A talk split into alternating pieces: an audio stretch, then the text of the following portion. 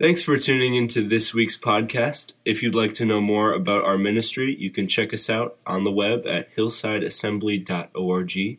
You're about to hear a message from our current message series, and I hope you open your heart and mind to hear a word from God today. You know, I have five minutes in that timer and a video. I still can't get my mic on my ear in time. Good morning. Good morning. How are you doing this morning? Welcome to Hillside Assembly. I'm so glad you're here. I'm also grateful for all of our hunters that are out diminishing our deer population this morning. And I pray that they would remember me when they bring the bounty home. And I do like venison jerky, just to say, put that out there. But it's great to have you with us today. My name's Eric. I'm the lead pastor here at Hillside Assembly, and we're excited about what God wants to do in your life today. As we get ready to go into the Thanksgiving season, we're going to step into that, fully embrace it today. We might even bring out the turkey in the middle of our worship experience today. You never know. We've got some great things planned today. If you're a guest with us, welcome to Hillside. We're so glad you're here. At the end of our service today, we have a table in our foyer. We'd love for you to stop out there. Uh, you can fill out a card so that we can contact you and get to know you a little bit better. We also have two great free gifts. One is this purple book. We'd love to give you to help you in your devotional walk with Christ. And the other is a free subscription to Right Now Media. Uh, and there's a card there that tells you how to sign up and do that. Look, we don't take any of your information. There's no credit card, nothing like that. This account is linked to our church. It is your personal account, and you have over 25,000 pieces of digital content and teaching available to you and your family, including kids programming, uh, teaching by some of the greatest preachers and teachers in the biblical uh, world today. That gift is yours for free. Just stop by the table and we'll tell you how you can do that. If you have any inform- or want to know any more about our church, I encourage you to visit our website, hillsideassembly.org. And before I turn this over to Jeb today, I just want to acknowledge we've got a hero in the faith with us today. Missionary Marianne Adams is in the house. So, good news, good news. If I go down or eat too much at this table, Marianne is ready to step in and finish service out. So, we'll be all right today. Uh, one final note before I go over to Jeb. We do giving a little bit differently here at our church we will do offering at the end of service, and we actually have a giving box in our foyer. So you can drop your checks or your envelopes or cash in there at the end of service. Robbie will pray over our offering before we dismiss today. Are you ready for a full blown worship experience today? Like, I feel like I need to tell you, loosen your, your spiritual belt a little bit because we're going to get filled up in Jesus today. Amen? Amen? Well, let's turn this over to Jeff and see what he's got for us today. Time for announcements with your good friend and mine, Jeb. Well, good morning. It's your friend Jeb, and I'm so excited to do announcements with you. Are you excited to be at Hillside today? Woo, you are. You are excited to be here. Well, well, look down there. That that table's all all gussied up and beautified. It's almost like someone's expecting us to celebrate a holiday this next week. Do you know what holiday we celebrate this coming Thursday? Well, that's right, it's Thanksgiving. Are you grateful for things today? Oh, wow. I bet Pastor Eric's going to talk a little bit about that later. And speaking of Thanksgiving, I've got two very special announcements that I need you to remember. Because of the Thanksgiving week next week, we're not going to have Wednesday night activities and we won't have foundation class next Sunday. Now, someone will forget that, so say it with me. No class on Wednesdays. No class on Sunday morning. So if you show up, you're going to be the only person here. You're going to be sitting at that table all alone by yourself. And we don't want that. Nope. So don't come on Wednesday and don't come at 9 o'clock next Sunday. We'll have worship experience at 10 a.m. Now, I'm really excited because you guys did it. You did it. Isn't that exciting? Oh, oh you want to know what you did? Well, remember last week we had all those Operation Christmas Child boxes? Well, we sent out 58 shoe boxes from here at Hillside. Plus, we had some people that had some boxes made for them. So that means a total of over 60 boxes went out from here. That's the most boxes we've ever sent for Operation Christmas Child. And, and do you know what? They're going to be putting all those boxes together in Chicago in the weeks ahead. And my good friend, Mr. Jairo Granados, he's putting together a trip to go to Chicago and help organize those boxes. If you'd like to go with him and his team, you can talk to him today after service. He'd be happy to tell you when they're thinking about going and how you can be a part of that. Well, for all you parents out there, do you know what event allows you to go shopping and not worry about your kiddos? Well, it's Drop and Shop right here at Hillside, December 11th from noon to 4 p.m. You can drop your kiddos off here at church. Miss Jackie's going to have a team together. They're going to do all sorts of fun things with your kids while you go out and you can do some shopping and maybe grab some lunch too. Now, I got one more question for you guys this morning. Do you know what Hillside's doing December 24th? Well, that's right, we're doing a live nativity and caroling, but we can't do it without you. We need you to sign up. That's right, you can sign up for lots of different areas. We need parking team, and we need angels, and we need wise men, and, and we need carolers and all the different areas you can serve. You can sign up in the foyer. Do that today before you leave the worship experience. We want you to be a part of this. Well, you're going to have a great worship experience today. Uh, I'm excited to turn you over to Mr. Robbie. And, and you know what, guys? Can you save me a turkey leg on Thursday? Well, thanks. I'm looking forward to spending Thanksgiving with my family and friends, and I hope you are too. Have a great worship experience today. Bye. Well, good morning, everyone. We're going to worship the Lord together. Rejoice in the Lord always. And again, I say, rejoice. Is there joy in this house today? We're going to sing that song. There's joy in the house of the Lord. Stand as we open up our service today.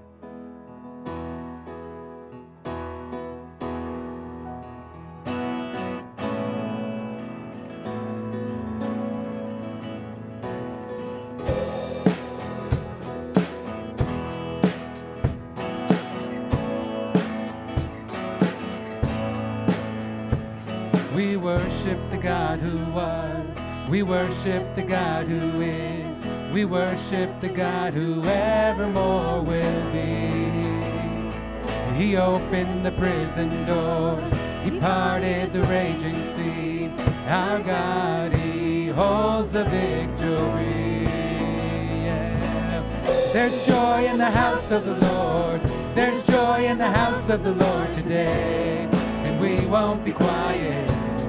We shout out your. There's joy in the house of the Lord. Our God is surely in this place. We won't be quiet. We shout out your praise. Oh, we shout out your praise. We worship the God who heals. We sing to the God who saves. We sing to the God who always makes a way. Cause he hung upon that cross, then he rose up from that grave. My God, still rolling stones away. Yeah, there's joy in the house of the Lord. There's joy in the house of the Lord today. And we won't be quiet. We shout out your praise. There's joy in the house of the Lord.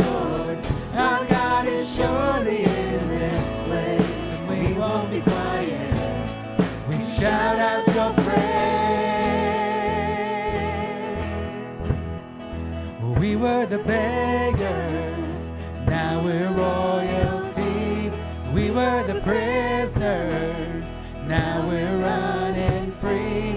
We are forgiven, accepted, redeemed by His grace. Let the house of the Lord sing. Sing that again, cause we were the beggars,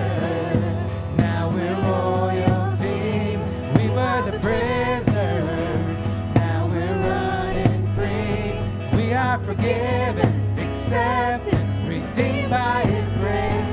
Let the house of the Lord sing praise. Come on, sing praise. There's joy in the house of the Lord. There's joy in the house of the Lord today. And we won't be quiet. We shout out your praise. There's joy in the house of the Lord. Our God is surely in this place. We won't be quiet. Sing it one more time. There's joy. There's joy in the house of the Lord. There's joy in the house of the Lord today. And we won't be quiet. We shout out your praise. There's joy in the house of the Lord. Our God is surely in this place. And we won't be quiet. We shout out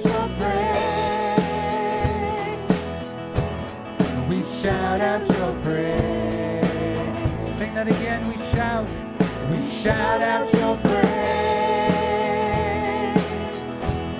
We shout out your praise. One last time. We shout out your praise. Oh, give a shout of praise to the Lord, church. Hallelujah. Thank you, Jesus. Glory to your name. God, we thank you for your faithfulness. We sing of that this morning. Great is thy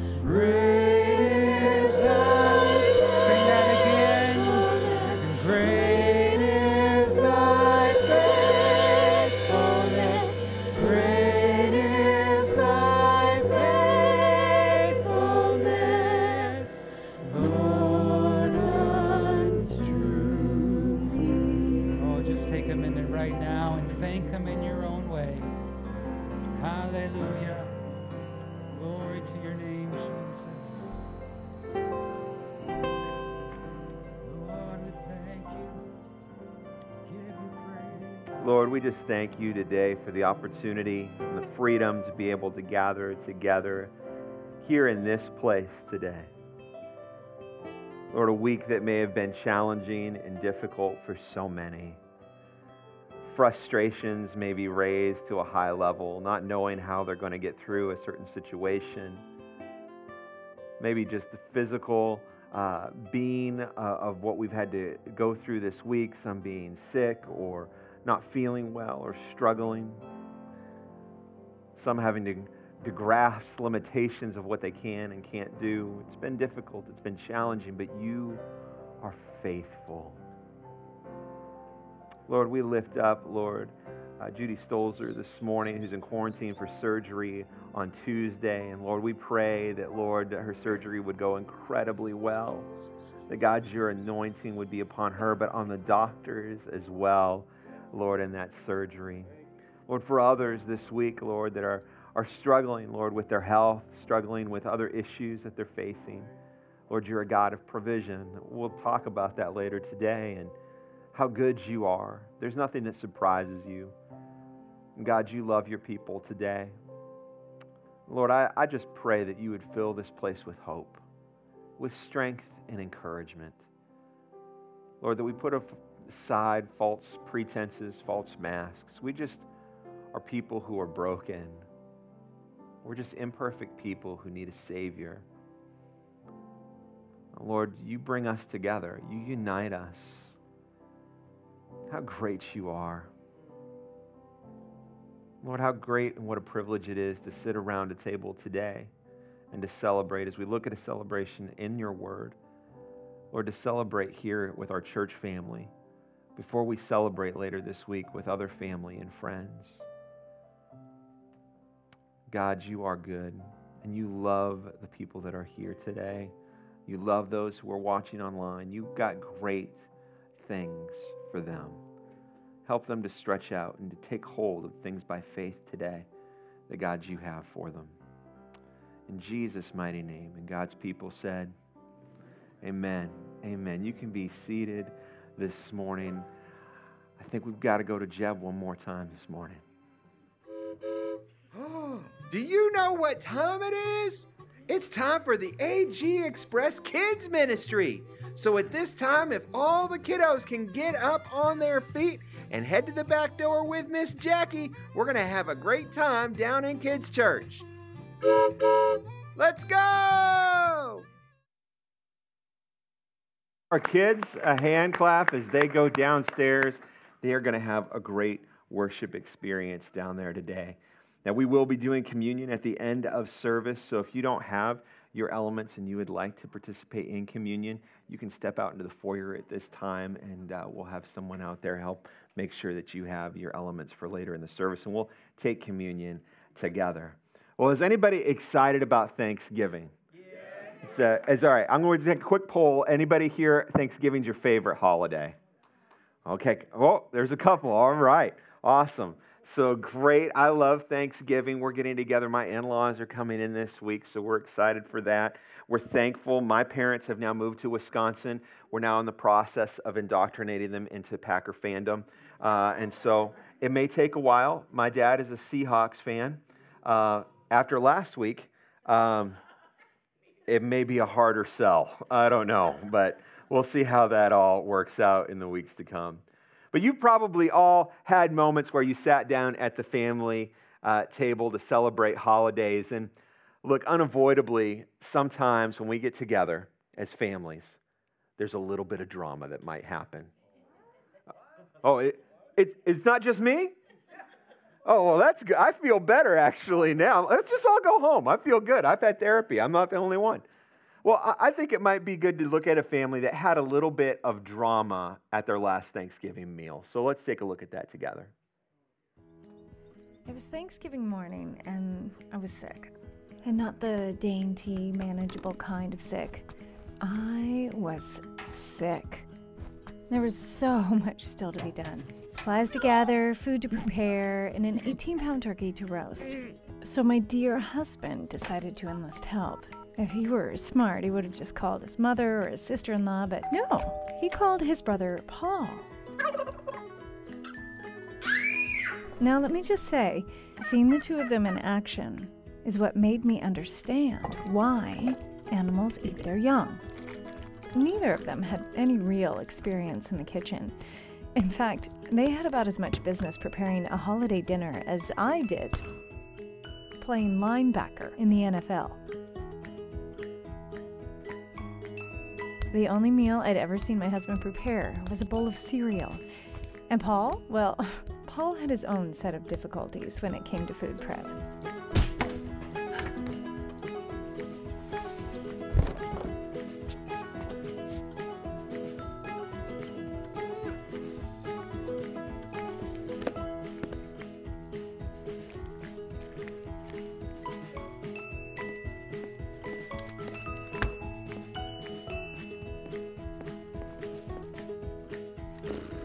I'm not exactly sure what went on in the kitchen that day, but judging from the commotion, the laughter, and one actual scream, I was pretty sure it was something I wasn't going to be thankful for.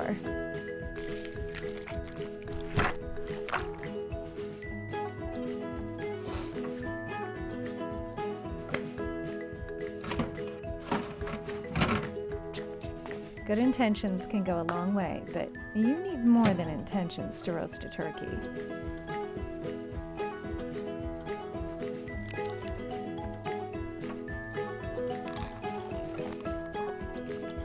On Thanksgiving, most of us stop and reflect on the tangible things we're thankful for our health, our family. However, on that Thanksgiving, I didn't have my health and I couldn't be with my family. I felt alone and somewhat forgotten. Then I remembered a time in the Bible when Moses felt alone. He wanted to see God to try and make sense of his circumstances. In turn, God said he would make his goodness pass right in front of him. And God's goodness was more than enough. I guess the trick is no matter what the circumstance you find yourself in on Thanksgiving, or any day, is to see God's goodness and to thank Him for it. oh, and by the way, that Thanksgiving may have ended up being the best one we've ever had. Thanks to the dinner being overcooked, undercooked, and in some parts raw, our family started the first annual Thanksgiving leftovers food fight.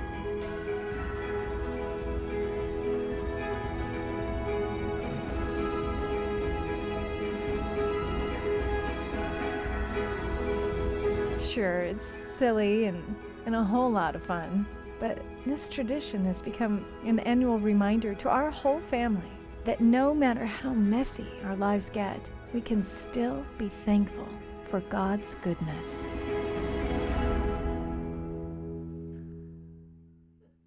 And that's so true. No matter how messy your life is today, you can still be thankful.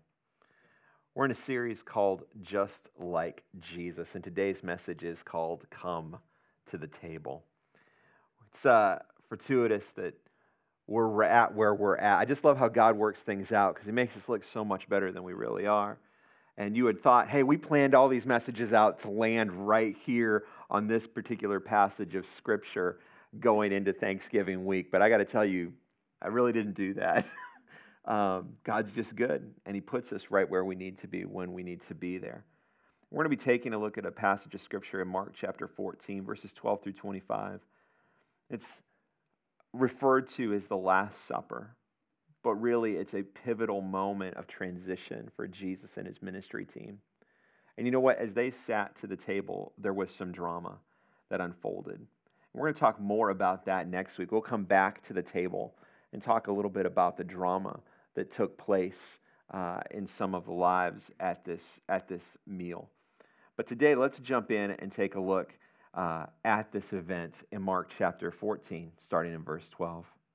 On the first day of the festival of unleavened bread, It was customary to sacrifice the Passover lamb. Jesus' disciples asked him, Where do you want us to go to make preparations for you to eat Passover? So he sent two of his disciples, telling them, Go into the city, and a man carrying a jar of water will meet you. Follow him. Say to the owner of the house, uh, he enters. The teacher asks, Where is my guest room, where I may eat the Passover with my disciples? He will show you a large room upstairs, furnished and ready. Make preparations for us there. The disciples left, went into the city, and found things just as Jesus had told them. So they prepared the Passover. When evening came, Jesus arrived with the twelve. While they were reclining at the table eating, he said, Truly I tell you, one of you will betray me, one who is eating with me. They were saddened, and one by one they said to him, Surely you don't mean me. It is, it is one of the twelve, he replied, one who dips bread into the bowl with me. The Son of Man will go just as it is written about him. But woe to the man who betrays the Son of Man. It would be better for him if he had not been born. While they were eating, Jesus took bread, and when he had given thanks, he broke it and gave it to his disciples, saying, Take it, this is my body. Then he took the cup, and when he had given thanks, he gave it to them, and they all drank from it. This is my blood, but this is my blood of the covenant, which is poured out for many. He said to them, Truly I tell you, I will not drink again from the fruit of the vine until the day when I drink it new in the kingdom of God. When they had sung a hymn, they went out to the Mount of Olives.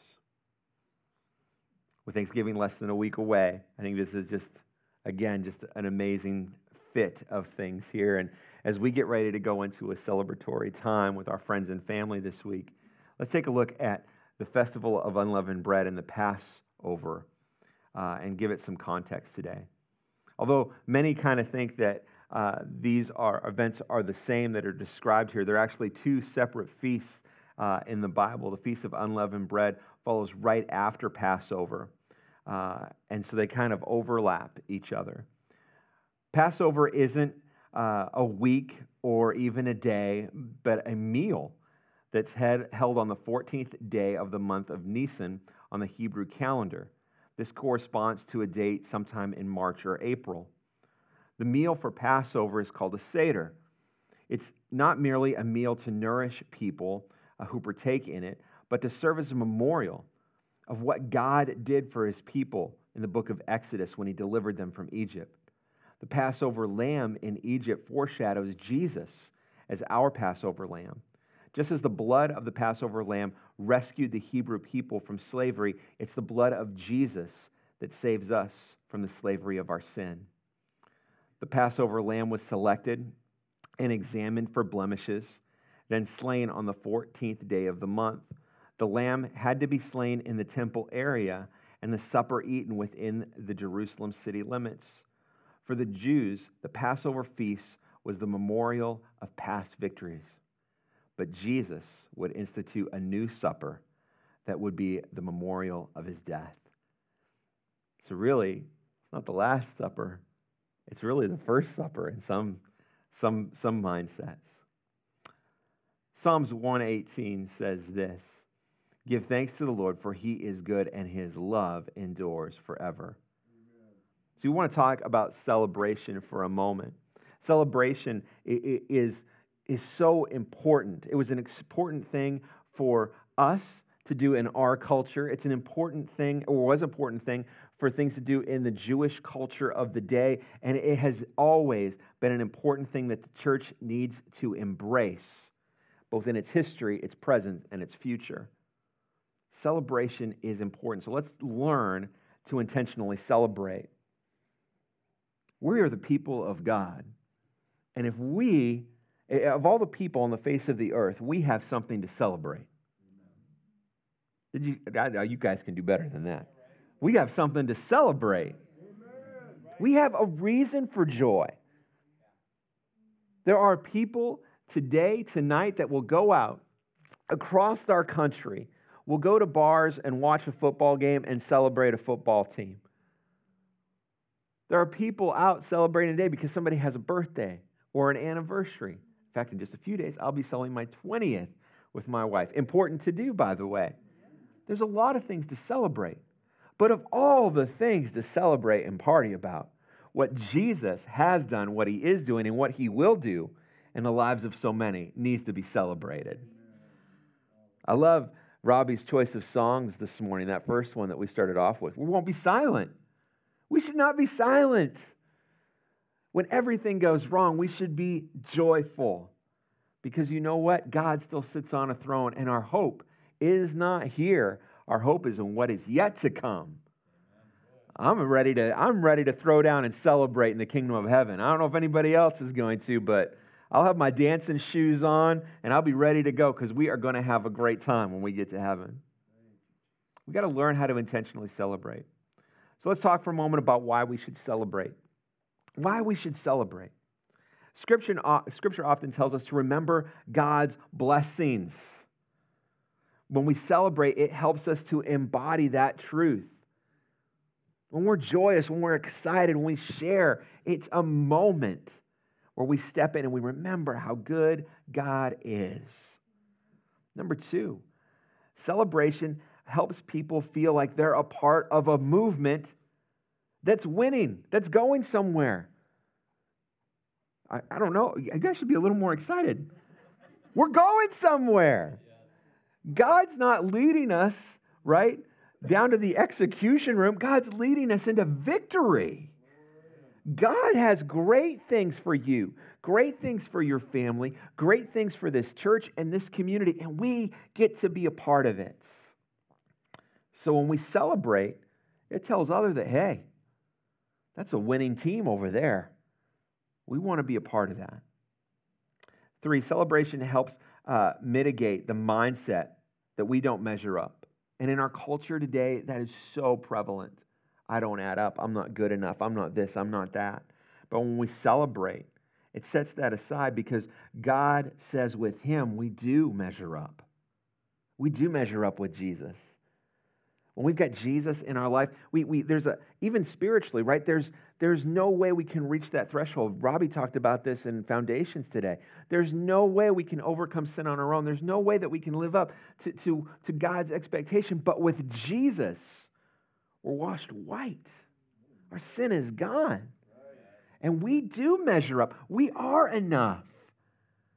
God loves you. And I'm going to tell you this He loves you with all your quirks and weirdness. He loves you.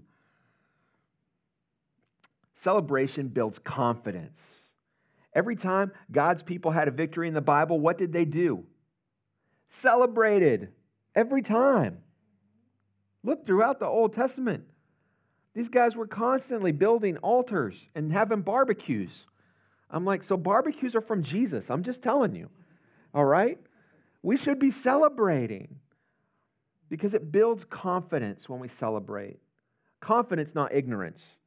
There's a lot of people running around claiming to be Christians who are ignorant, all right, and foolish. But we should have confidence not in ourselves, but in our God. He's so good.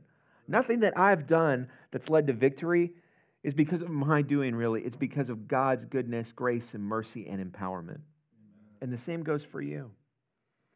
Number five, celebration taps into the made in God's image part of us. God created us to worship. And when we celebrate his goodness, we truly come alive. Celebration is something we need to learn how to do and how to do well. So, what do we celebrate? That's probably a good thing to touch on, too. Look, celebrate what you have. So much of our mindset and focus, especially in our culture, is what we don't have. Oh, I don't have this. I don't have that. We look at somebody else and look what they have. And, and if we're honest, sometimes we have it's envy thoughts, right? Like, look at their house, look at their home, look at their car, look at their marriage, look at their kids. I'm just going to tell you any parent that has kids has issues. All right? Don't believe what Facebook tells you. All right? Because that picture of the kids all smiling, and that, yeah, there were 25 minutes of tears and yelling and things being thrown and the food fight and everything else. Everybody got in there. The parents blackmailed the kids. If you smile, we're going to go do this. And everybody smiles. They put it up. Look how great our celebration is. It's never like that. It just isn't. That's not reality. Don't celebrate what you lack, celebrate what you have. God has entrusted you to be right where you're at to give you the job that He's given you, the neighbors that you have. Maybe you get along great with them. Maybe you've got the neighbors from hell. God entrusted you with that. And they're, I got great neighbors now. But we had neighbors when we lived in Elkhorn, Nebraska. I thought I was on one of those shows called Punked. I was like, surely this cannot be real. I don't know. Somebody must have. Their idea of a table to get together was one of those giant spools that you see out on construction sites that got cable. Like, I'm not kidding. Like, they put metal chairs around that. They're like, they, they tried to put Christmas decorations up one time, but they were so drunk they fell off the roof. And I'm like, I'm like, they were okay. But it was like, it was bizarre. It was bizarre. I'm like, there's no way that this can be real. Um, they'd go out and water their mud every day. Like, I'm not kidding. I'm like, it was, they didn't have a lawn. It was, it was strange. But I love them, and I tried really hard to share Jesus with them. We really did. But God's entrusted you. He's entrusted you with your marriage, with your life, with the opportunities that you'll have today, tomorrow, this week. Celebrate what you do have, church, what God has put into your hands. Celebrate what Jesus has done in your life. And He's done something. And He's doing something. And He will do something. God provides. God encourage, encourages. God directs. Those are things worthy of celebration. Celebrate victories, celebrate transformation, celebrate changes, and celebrate progress. If you're waiting to celebrate for perfection, I'm sorry, it's never going to happen. Not going to happen in this church, not going to happen in your life, because we're not perfect. Jesus is the only one that's perfect. So celebrate progress. When your spouse or, or, or, when your kids make progress, celebrate that. Celebrate that. And it might be the little steps, but that's still progress in the right direction. I love to celebrate progress in people's lives. And that leads us to our last thing that we wanted to talk about in this section was celebrate other victories, others' victories. Learn how to celebrate over someone else that has had something great happen in their life. Celebrate when, when people take a step forward and, they're, they're growing in God and, and they're, they're, they're, they're stepping out of the norm or, or when they take a leap of faith. Celebrate that with them. It's not all about me, me, me, me. We have a bigger vision and we can celebrate others' victories. There's something great that happens. Celebrate some victories today. Jeb talked about Operation Christmas Child. Over 60 Christmas packages left this place or, left this place or were purchased by people to give to kids. That's 60 kids that will receive a Christmas gift this season that we had a part in. That's 60 kids who will have an opportunity to hear about Jesus, maybe for the very first time. Statistics tell us that out of those 60 kids, there will be some who accept Christ and whose life will forever be changed because you were willing to give. That's to be celebrated. These two people don't know I'm doing this today. Could I have Elda Rivera stand up for a moment? I want to celebrate this amazing woman of God because over the last year, I have watched her step out of her shell, step up to the plate, be more bold as a witness for Jesus and love on people in incredible ways. Elda, I am proud of you. And keep going because there are great adventures ahead. I'm going to ask Robin Gitzel to stand up because this week something very important became official. And Robin Gitzel is our newest ordained minister in the assemblies of God right here at Hillside. Robbie, keep going. Keep going. We're going to have some great adventures together, brother. So let's switch gears. Let's talk about preparing the meal. There's a celebration to be had, but there was preparations to be made. Making the Thanksgiving meal doesn't happen by itself. Not usually. It's a lot of work. Lived in Omaha. We used to get together. Um, it was close knit, you know, me, my mom, my dad, my brothers, maybe a grandparent or two. But this was like cousins and second cousins and somebody off the street, which is great. I'm like, I'm like, it was awesome, but it was just, it was a little overwhelming. There's a lot of prep work. You can't just throw that together half-heartedly. You have to buy food ahead of time. And this year, that's been a little challenging, uh, depending on where you're at. My cousin sent me pictures last week of Walmart, four different Walmarts in northern Maine, bare, freezer aisles, completely gone. You get to like the deli meat, there's like six packages of bologna, and that's it. It's tough out there. You got decorations to plan. This table didn't do its decorate itself, and by the way, I did not decorate it, but it is very beautiful. It takes time to do that. And then if you're going to have people stay over, you've got rooms to prepare and you've got activities to plan in the days ahead. So most Thanksgiving celebrations aren't a fly by your seat kind of endeavor. And neither was preparing the Passover meal.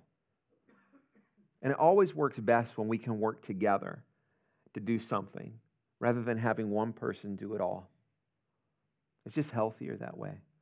When we look at our passage, we see the question, where do you want us to go to make preparations? And Jesus gave some instructions. And it's interesting how he gave them. He's like, look, you're going to find a guy carrying some water, follow him to the house and go, hey, do you have a room prepared for the teacher so that we can celebrate Passover? So Peter and, G- and John saw, saw to, the, to the Last Supper's preparations, right? It was, and we know that from Luke chapter 22, that it was these two disciples. And it would not have been difficult to find this man. You're thinking, like, how do they find one guy carrying a jar? Well, because culturally at the time, men didn't do that. The women took the jars to the well, got the water, and brought it back. So for a man to do it, he probably would have stood out. So here are these two disciples probably thinking, what are we doing? Hey, there's the guy. I'm like, and imagine their faith that they had to walk this out. And then they're like, you know, they get to the house and they're like, hey, can, can the owner of the home come out? Yeah, do you have a room for the teacher to celebrate Passover? And then he just happens to have a room available that would fit them all because God's provision. That's the only way that that happens. It's not coincidence. When Jesus asks us to do something, he always makes a way to get it done. When you feel like God asks you to do the impossible, it often is, except the fact that he wants to partner with you. And see, provision always follows obedience. And we want it to go the other way around. We want the provision first, and then we'll obey God. But it doesn't work that way in the Bible. You go through and you can, you can find countless uh, examples of this. You see Abraham and Isaac. And, and the fact that Abraham had to step out in faith, he had to go through all these steps, and it's at the last minute the guy goes, Nope, nope, you were obedient. Now here's the provision. Here's the ram in the thicket. You see Noah building the ark with his family. God comes down, and I mean, this is an endeavor. Nobody's ever done anything like this before. Jesus basically, or God gives him the blueprints says, here's what you do. It's so many cubits by so many cubits. And if I was building, I would have been asking God, what's a cubit? Because I don't know what that is. But I'm sure that they understood what that was. When you see Moses and the people of Israel having to cross the Red Sea, they're in this mess. God made a way for them, but guess what? They still had to walk across. Obedience is so key for us to partner with God. Jesus loves interaction. And when we get together at the holidays, isn't that what we want? We want healthy interactions with our family and friends. And Jesus wants that interaction with you. Jesus is not a genie that if you read the Bible, he'll grant you his three wishes.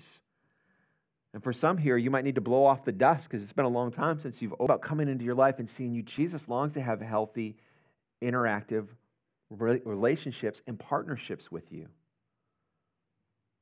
If we will do what God asks us to do, He will be faithful to do His part. He will step into the mess that sometimes we make for ourselves, and He will provide.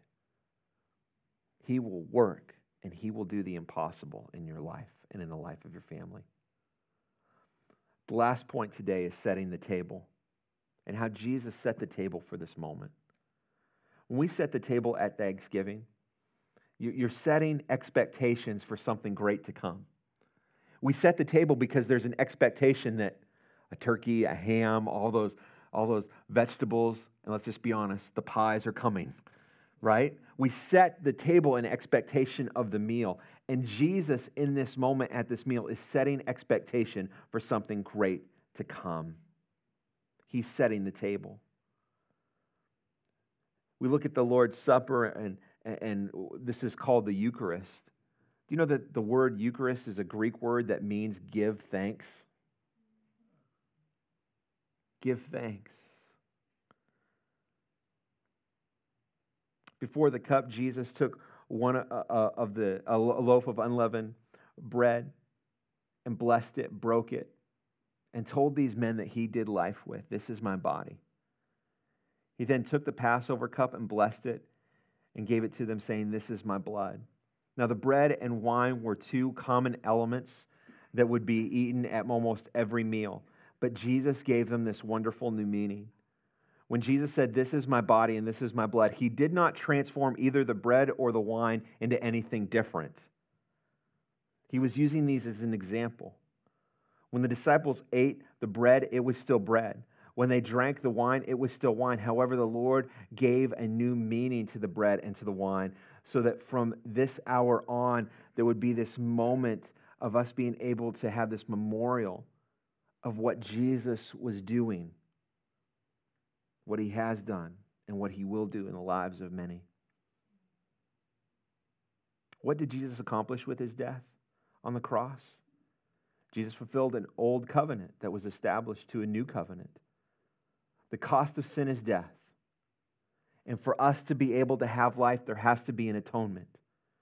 The old covenant was ratified with the blood of animal sacrifices, but that wasn't enough. It wasn't good enough.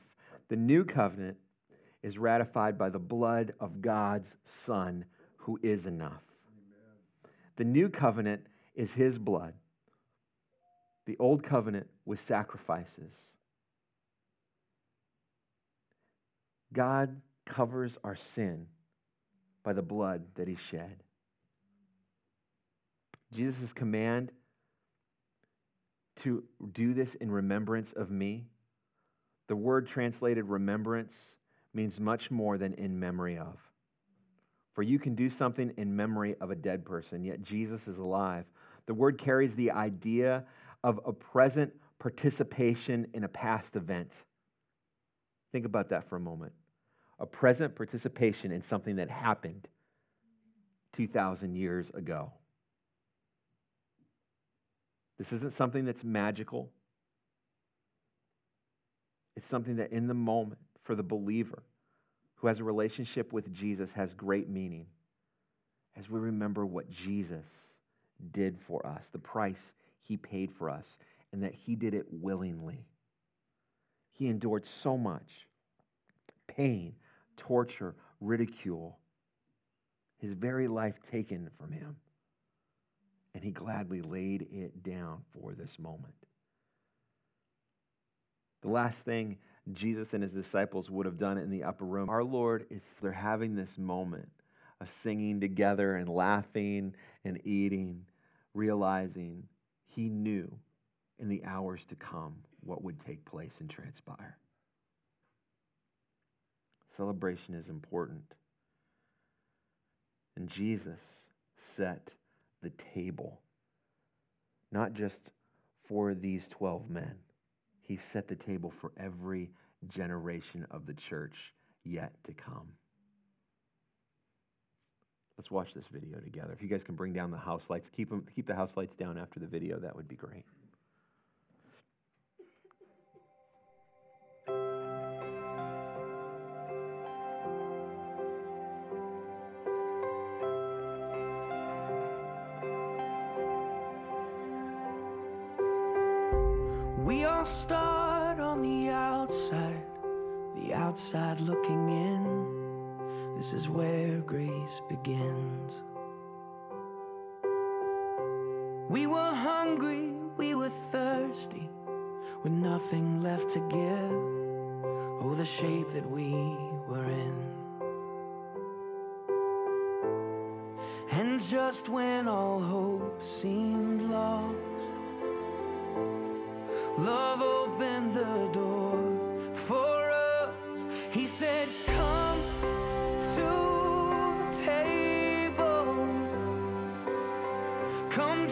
Join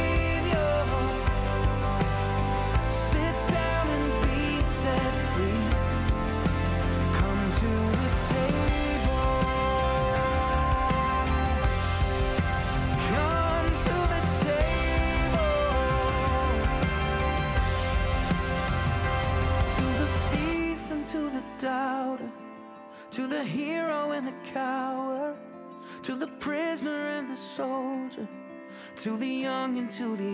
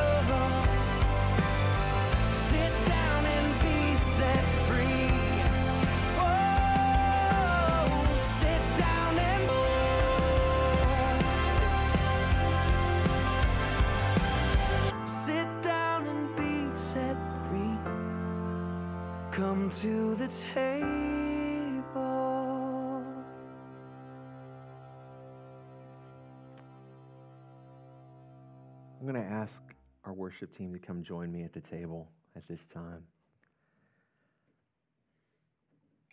What Jesus did by setting the table the way he did is he opened up the table for anyone to come and experience a life with Jesus. Before we take communion together this morning, I want to extend the same invitation that Jesus gave. If you need a relationship with Jesus, if you need a Savior, if you need a healer, He wants to come into your life and do something great in your life today. There must be an acknowledgement from us that we're broken. And that's really what sin is, is it means we miss the mark. We're broken. Acknowledgement that we're a sinner. And the acknowledgement that we're taking a leap of faith and saying, Jesus, I believe you are the Savior that you came, that you died, and that you rose again. If you'd like to accept Christ this morning, I'd like to pray with you. And if, if you'll just pray these words that I'm praying in your own life, you're going to start a relationship with Jesus today. Lord, I'm a sinner in need of a Savior. I'm broken, I'm hurt. Life hasn't turned out the way that I thought. Sometimes Every step that I take seems to be a step of failure instead of a step of victory. I burn bridges, I ruin relationships. I need, I need you in my life. Jesus, I confess that I believe that you are the Son of God, that you came, that you lived, that you died, and that you rose again. And the Lord, you are calling to me this morning to come and sit at the table with you and to have a relationship. Would you step into my life? God, would you forever change me? I want to sit at the table with the Savior today. In Jesus' name, amen. If you've made a decision to follow Christ, please let us know. Whether you're here in person or you're online, we would love to celebrate with you. I'd like to just give everyone opportunity to get your elements ready.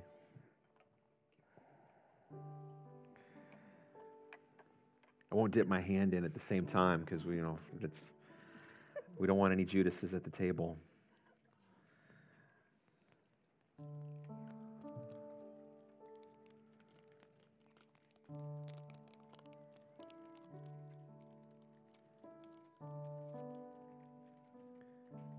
If you take the element of the bread, we're going to hold it together for a moment. I'm going to read out of the book of Luke, chapter 22. It says this And he took bread, and when he had given thanks, he broke it and gave it to them, saying, This is my body, which has been given for you. Do this in remembrance of me. Lord, we thank you. God, you came and you put on a flesh suit. You walked among us and you walked in our shoes. And when you did so, you didn't come with arrogance, you came in humbleness. You were a friend to all. When you could have came and sat at royalty's table. You found those who culture you endured your body to be broken, yet you endured. And because you endured, we as your followers and as your children, Lord, we will endure because your spirit lives within us. Lord, we thank you for your body that was broken for us. Let's take of the element of the bread together.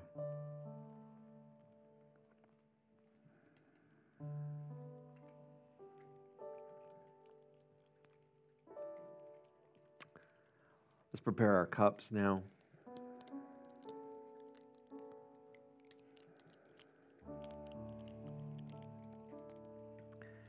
In that same passage, it says this, and likewise the cup after they had eaten, saying, This is the cup that is poured out for you. It is the new covenant in my blood. Jesus, we love the fact that you do new things. We can get so stuck in, in doing the same thing repetitively over and over again in our routines. We forget that you're a God who loves new things, new ways of doing things, new mindsets, new promises, new lives to be touched, changed, and transformed in the kingdom. Or when you saw a problem, you met it head on with a solution. When nothing else would add up, and the only thing that could possibly add up was the blood from yourself, you said, I'm willing to pay that price for these people who I love. You love us, and you poured out your blood for us. And because you did, we have the opportunity to have every sin everything wrong and broken with us washed away. The guilt no longer holds us back. That you know you do not condemn us, but you greet us at the door. Lord, we thank you that you poured your blood out for us. and we give you praise today. Let's take that cup together.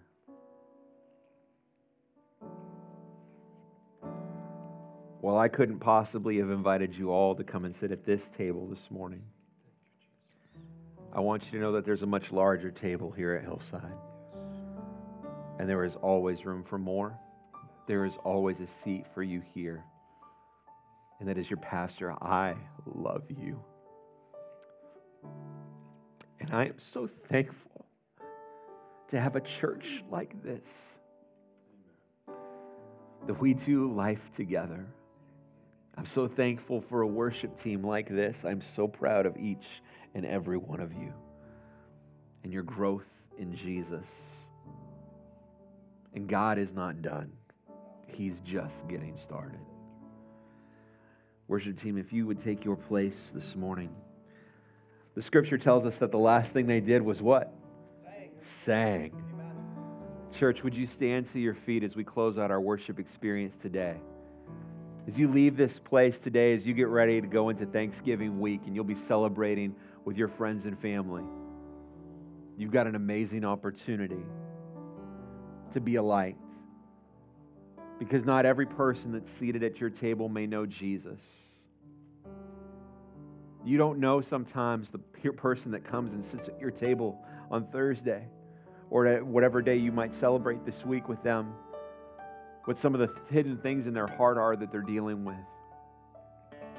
So I want to encourage you don't go into this week with a judgmental heart, but go into this week with compassion like our Savior had for you and invited you to a table and fellowshipped with you don't get along with, maybe there's an opportunity. He entrusts you to show that individual love, compassion, grace, and mercy this week.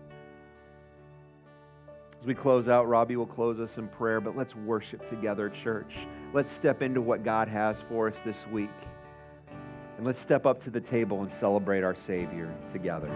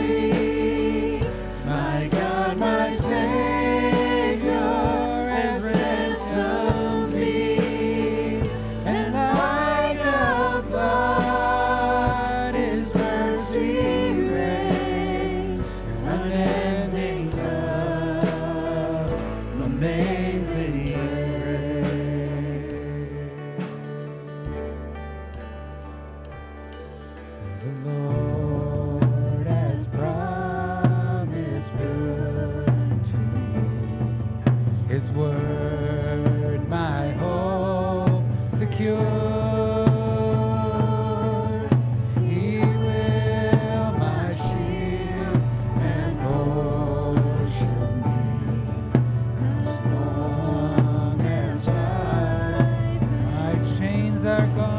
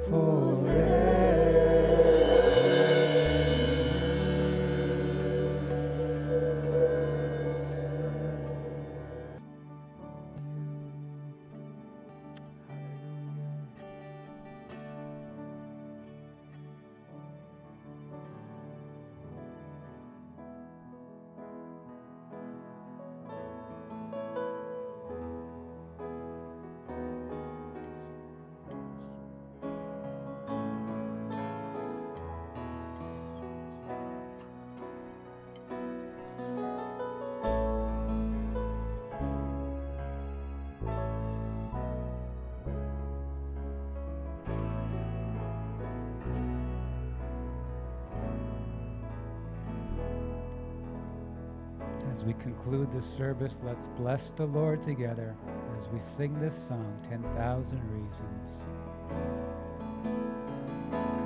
Bless the Lord, oh my soul, oh my soul, worship him.